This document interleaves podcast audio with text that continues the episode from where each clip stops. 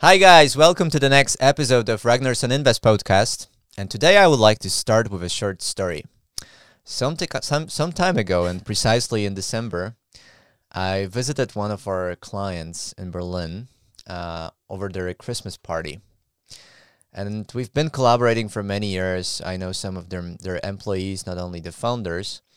And they organize like a lot of different games to get to know each other. So the team grew um, not everyone knows everyone, so they organized those kind of team bonding games, and I was a part of it as well.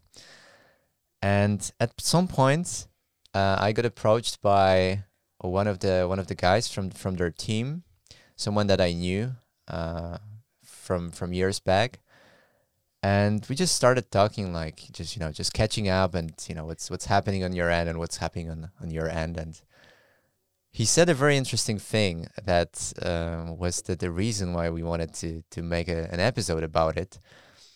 He said that he is he's thinking about um, building his own company at some at some point uh, in the sustainability space, and he's been following uh, he's been following me in, in the social media, our podcast, and so on. That was obviously flattering, but he said something like you seem to have it all figured out.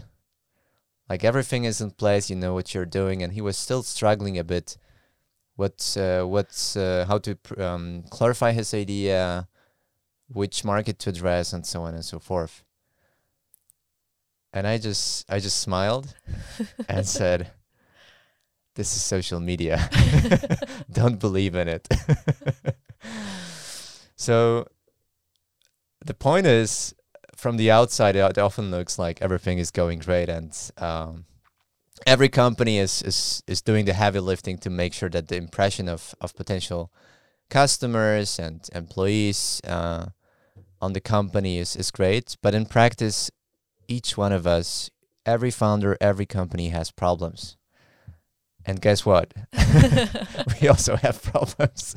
surprise, surprise. So that was kind of the motivation why we why we wanted to do this episode. And um, um, yeah we would like to cover today the, the problems of us growing and scaling up the company. And we learned over the process uh, also by working with an advisory board that we have that sometimes it's it's nice to have uh, nice to talk with people about the problems in the sense of I'm not alone in this. they struggle with the same things. It's difficult. There is no easy answer. And and and our advisory board also made it clear to us and helped us in that regard. But uh, maybe a quick also spoiler alert. Uh, we're gonna talk about problems, but not the solutions, since uh, in in those cases that we that we thought might be interesting, uh, we're still experimenting, iterating, um, the solution to it. And I would say I'm happy we know we have a problem, and that's a good starting point. Yeah, let's see where it where it goes. Yeah. So in our case, maybe just to, to give a bit of context, uh, we, we we would probably like to cover the last two years, right? Um, more or less the period where we grew from roughly 30-ish people to to 60-ish, and in itself, um, depending on on this on kind of the, the reference point, but we we doubled the size of the company. But it's maybe that the number itself is not what's what's the most important, but the mechanics inside Mm-hmm. that changed, and it's just a different story of having thirty or sixty people. Yeah, it, it sounds uh, quite obvious when you say like that. Yeah, it's different when you have 60, not the 30 people. Uh, and it was also pretty obvious for us that yeah, some things will have to change, and it means that uh, we need to move on with with the processes and all of that. But somehow we, we still got surprised by that. Yeah, I mean, you kind of read about it in the books. Uh, you need to prepare to scale. You need to make sure that ABC is in place. But in, in reality, you, you, I don't think you you don't quite know what to expect at at at a specific time uh, time frame. Yeah. Um. Where obviously we did some stuff. We we adjusted some processes. We knew we were gonna have to change our own mindset on how to think about stuff, how to work with people. But uh, one of the things that surprised us the most, and we, as I said, we still struggle with, is that how to talk to sixty people. yeah. Sounds simple again, but but in reality it's not. When there's only thirty people, first first and foremost, you know all of them pretty well. Yeah. It's uh, yeah, we work remotely uh, forever, so it's still like knowing people mostly through online uh, online calls, but we, we met also offline, so it was possible to really get to know all those people. And then when it's 60, it's not possible anymore. It's not possible anymore. And I always tell the story that with 20 people, 30, 20, not so much maybe of a difference in our case, but you organize a call for the entire company. You, you say what you kind of cover the topic you want to cover. They voice in their opinions. We know each other relatively well.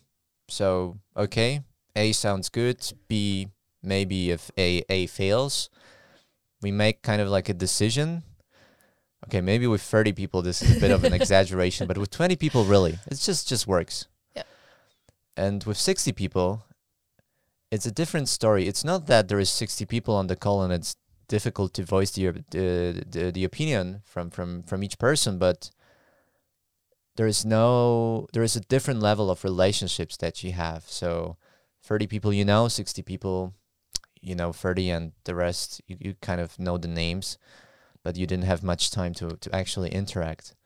And whatever you say, whatever topic you want to cover and, Mhm. and make decisions is it, it requires much more explanation and much more context for them to understand why A is better than B. hmm Um, So we got from the point of like really being confident in understanding your team and understanding uh, their expectations, their level of understanding of what's happening in the company. We got to the point of where we have no clue. Basically, our company works in a very transparency mode. So we are fully transparent about everything that's happening in company, all the documents, financial aspects, everything is open to um, to the whole company. But what we've realized that with a, such a scale of 60 people, the transparency itself is not enough. Like we, on top of that, we need to add a lot of work, a lot of education, and uh, we're not sure how to make sure that people are aligned to what we want to how them to, to, align know. every every Yeah. single single person. I mean, not al- I mean align okay, but obviously everyone will have a slightly different opinion. Maybe it's not like we don't have a clue, but we have all sorts of like different different groups within Mhm. the company. Yep. So people who has been with us for many years, people who recently joined, people who maybe have a deeper knowledge of, of the financial situation and people who not necessarily are, are interested in those numbers. Mhm. And each group requires a bit of a different messaging. And with 20 people, there was no different messaging. There was like, okay, guys, this and that. What do we do? And with 60, we, I, I have this quite often this feeling that I know what's been happening over the years. And I forget that someone who joined six months Yeah. ago has no clue. Mhm. And then instead of repeating myself a bit and starting from scratch, explaining where why we get got here, I only start from from some point of this story, and I assume someone somebody told them. Yeah, somebody told them that's uh, that's an assumption we we made uh, a bit uh, too much at some point, and Yeah. we have to teach ourselves to forget about that. Yeah, for me personally, it it sounds easy. Like if you sit down maybe and, and analyze those cases, it makes sense that okay, here we say this, there we in that occasion we say something else. Mhm. on a different level of abstraction to to get people up to speed to share the information with them and we did such a thing actually with our sprints like the, what we Mhm. do on a weekly Yep. basis we uh, presented like all aspects of the company different uh, we presented different graphs explaining like the main metric like say for sales or for Mhm. um, uh, for marketing or whatever and then the feedback was yeah I'm- guys but this this graph doesn't say anything to us there are some numbers we don't know how to interpret which was obviously of course. but again, for us, it was it was evident. Yeah, Mhm. this is the number. It's good. We Mhm. didn't know that other people didn't know it's good. Yeah, what we're trying to to do right now and what we're testing is a- actually i- taking the example of of uh, weekly uh, company-wide sprints is that we're trying to create a space for people to ask all those questions trying to uh, get give them opportunity to uh, voice their opinion but also voice what matters to them which we don't really realize being just uh, acting in a way that we used to act. So Yeah. expecting them to come to us because it's a small group with a bigger group, we need to actively create such opportunities, and that's what we what we did. We changed the the formula for the sprints, and now. Like once a month, we still present the, the data about financial aspect, sales, etc., etc. But there is another sprint where we focus only on introdu- introduction of, of new people that come to the company, which also is pretty cool. Uh, we another one is about projects that we're running, like to give people more context of what's happening, like really down to the basis. And the last one is about Q and A sessions, exactly. So that's the the place where they ask about everything you can imagine they can ask about. Um, it's working not bad right now, so uh, fingers But crossed. I, I still don't don't think we have an uh, no, that's not the final solution. It's Yeah. uh, something. It's a nice tool that is improving slightly the um, the situation, but it's not the final one. Yeah. I think what's what's still missing, at, at least in my case, I, I can get a sense of different tools or mediums that you can use to convey different messages. Mm-hmm. If someone told me, okay, once a week you do this, once a month you do this, that, on this level of abstraction, that wouldn't be enough because I, I, don't, I don't feel it like in my guts. Mm-hmm. I don't know exactly why this mechanic makes sense. If someone explained it to me, then okay, but just knowing that you need to do something on a monthly basis, I think it's not enough. I think this is the mistake we we did with with those weekly Mhm. meetings that we assumed that the graphs are is the Mhm. answer, Mm-hmm. and it wasn't. Yeah. Well, So a lot of work. a lot of work and um, obviously this communication thing is something that we, we could have anticipated but we didn't know at exactly at what stage we didn't it didn't come to us naturally so we need to put some effort to to improve on it but at the same time of course we have five other uh, responsibilities Yeah. i mean it's not to excuse ourselves it's just I think it's not only uh, about like knowing, okay, 35 people, we have to implement this process. Everything depends also on the mix of people that you have.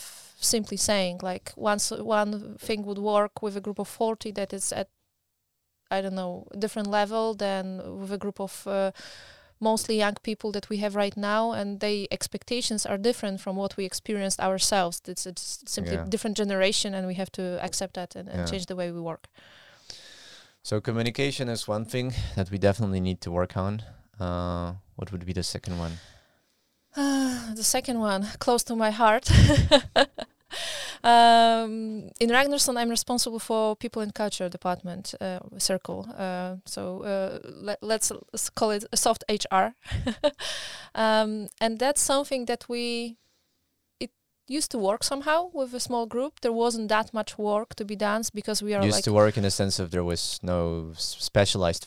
Yeah there was no no s- uh, special no specialist hired only to do that uh, because we are open organization. People were like um, organizing themselves uh, so with this small group it was just working. There was so someone who was dedicated to do it part time and it was good enough. And again we kind of missed the point where it became crucial to have someone who's dedicated only to to work with people and we thought yeah let's do it in a month or two. Like we have so many other stuff like sales we have to focus on sales on hi- recruitment etc and then it, like the culmination of those really teeny tiny problems in our minds were, were was so big that okay guys that's that's the moment. We have to we have to focus on on, on internal stuff otherwise it's gonna blow into our faces kind of maybe i'm exaggerating a little bit but um yeah we definitely missed the point um but we're doing it right now Yeah. not that bad. Yeah, I think those problems also stem from like the amount of uh, interactions you have. So it it um, grows exponentially Mhm. with the with the amount of people, and not linearly. But I think that everyone knows about it. And then then you have weaker relationships, more people, not enough time to get to know them very well. Mhm. And if there is no specialized function who acts a bit as a glue and just cares about about the people on an on an individual individual level, but in, in this kind of more say soft space, Mhm. um, yeah, then with scale it's just poses problems.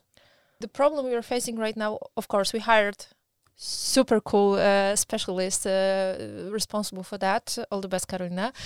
Um, but the problem we are facing is that there are so many things. What to start with, right? How to make sure that you prioritize the the problems you work on in the right way to address the problem of a bigger scale of the biggest group in a company. How to make sure you really work on things that matters to them and all of those are so soft aspects there's no like metric hot metric you can put in. It requires a lot of like really diplomacy in some way to make sure that that everyone or we keep the majority of, of the people happy which is our ultimate goal because we want our employees to be happy. And that's actually what we uh, what we did and i think we did right. So there's one good example. What we did right is that our main goal for this year for whole company we have two but one of those is to improve the satisfaction of our employees and we are actively working exactly on on achieving that because we feel that we missed it somehow before but we cannot do that anymore But in, in practical terms, let's say I my need for some sort of HR specialist grows at some point, and I need to identify the problems. H- how did you do it? Um ask people. That's uh, sounds uh, very simple but we uh, you know there are tools hr tools that helps you with that and you have to choose one that uh, that works for you for your organization for your scale etc but the simplest one is just to do the survey and ask people and make sure that you create the the questions in a way that you will really get an essence of that. It's easy to like just copy paste a, a form from internet but adjust it to the to, to your specific aspect to make sure that the answers you're gonna get out of it really are gonna be actionable and are gonna give you this insight because your ultimate goal is exactly to understand what are the problems of people and also another uh, important aspect not only what's wrong in the company but also what works. What makes people happy what they think is great about the company so you can make sure that you sustain that Yeah, this is cool. I, I wouldn't have thought about it because technically, we assume we know that, but people might have different opinion. that's that's a kind of a change in the mindset that is happening happening right now uh, in the whole company, or we're trying to, to to push into this direction. Is that we tend to focus on things that are bad, critical, not working, Mm. because we think those are the f- important things to to fix. Yeah, So we're gonna live better, and we tend to forget about things that are working. So appreciate f- people for good work, appreciate processes that are really making positive change or, or, or generally are working for, for people happiness. So this appreciation, it's something that we're learning, and uh, it's also I, I think it's a good direction. Okay. Okay, so we had communication, we had new functions like HR, and the third one would Mm. be The third one, the big one, big I would say the big one is a is a culture. Culture also changes. Uh, again, obvious thing. Company grows, so the the culture also need to be adjusted, and obviously we knew that. But what does it mean at a Um, specific point in time? Yeah, the, the, spe- the specific point of time. Um, to give it a bit of a context, I've mentioned already we're a full transparent, uh, self-managed, uh, open organization. Uh, and as you said, those things were so obvious to us. How it works, what are the rules or lack of it, how to operate in such an environment that we kind of forget that for all the new people that we onboard, and even for the ones that are already there that we need to make sure they They get it. they get it Mm. again and again. Yeah. I have a good example maybe here and with the, our self-set salary process. So we are a bit extreme. We let people set their own salaries. There is an asterisk uh, at the at the end. I'm going to explain it in, in a moment. But uh, for for five years, if I'm not mistaken, the process was super simple. We met twice a year in person. We we exchanged feedback in groups and after a few sessions with di- within different groups, everyone was uh, just proposing their new their new salary. I mean, proposing, just setting, and then every the whole company was just in one room. There was one spreadsheet uh, projected on the wall. We gathered all the numbers, and that was it. And uh, the salaries were um, were changing like uh, the next month or so.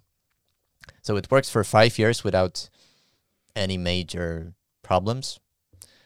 Obviously, there were always problems like is it um, um, how do you call it? Um, is it just enough, or maybe there is a way to play the game here and and gain more? But on on a kind of like high level, it was it there was there was it was no super crucial. But after five years and doubling down the team, yeah, this process was was simply not good enough. I think the new people didn't know how to how to in- interact with it. I mean, they came up with their own ideas, um, and then the system could be gamed and gamed a bit Mhm. more, hmm and we just just led to to, to us changing it to, to make sure that, it, that people are still happy and that they feel that it's just to to to everyone. hmm We've realized there are so many factors that are becoming more important to consider when you think about your own salary that weren't that important when the scale was smaller. So, aspect of business aspect of the company, financial aspect, uh, benchmark from the market, all of those became so important right now in the, the, the times that we have and with the scale that we have that s- suddenly the system was not not efficient enough Yeah. and uh, we still iterate on it I would say the complexity really grew. And with 20 people, everyone understood the financial situation more or less. Mhm. Like, okay, if I set the salary to X, then uh, it's going to be fine. And with 60 people, it's like, it's, it's super difficult for people to understand the impact of their decisions on the overall performance of the company. So one of the changes we, we've made was introducing like a fixed budget. I mean, we still fixed in a sense of uh, it's it's still possible to adjust it, but but there is some sort of reference point for for everyone. Um, so it's not like you can set whatever you want, but uh, there are some certain limitations to it. But um, it was still like not enough guidance. I and Mhm. I, I don't blame anyone. It's just uh, I'm, I wouldn't know what to do as well. It's it's the the complexity grew, and you you now you, all of a sudden you need to kind of translate the high level of of the perf- of the let's say the financial performance of the company to this lower level understanding for each individual how their decision influences everyone else and the Mhm. organization itself. And it's again a bit of a communication issue a bit of like data gathering issue data present presenting data issue. Explaining data issue and now combined with our communication issues and let's say weaker l- relationships and slowly developing the the people and culture circle it's just it's it's frustrating Mhm. it used to be one of the best processes i think that we had and Mhm. now it's maybe it's not the worst but uh, it's it's it's not what people like there are there's a lot of emotions around it. I think that's what makes it very hard. Obviously, it's about money, and everyone is working for the money at the end, plus all the all the the things around the idea of the company and all of that. But when it comes to money, there are always emotions, and when there is a process that is so close to people, it leads to frustration on so many fronts, on so many levels. from us, from the team, from people responsible for the process. Uh, that that that's what makes it very hard. Like there are no bad intentions behind it, but it, it's just finding the right way to to, to satisfy all, all sides. It's it's what makes it hard. Yeah. I still remember the last edition. I really don't envy the team who is responsible for running the process and making those those decisions. But yeah, so to wrap it up a bit, um, scaling. There is this this famous saying I think from Hemingway or or someone like this that going bankrupt is gradually and then gradual and then sudden. and I think it was a bit in, in our case that way. So we gradually grew and it worked, worked, worked, and all mm-hmm. of a sudden it stopped working in different places. I mean, it not completely stopped working, but but there were definitely shortcomings. Mm-hmm. And in our case, like specifically, we, we can experience communication issues, uh, culture issues, and a lack of new functions issues. Mm-hmm. Um, among others. among others. But um, yeah, we just wanted to to let you know that we also have problems, and probably those problems are not that very different from what you experience. Obviously, depending on the stage, we are all in it together, and sometimes all we need to do is have a bit of faith and and go through those difficult times.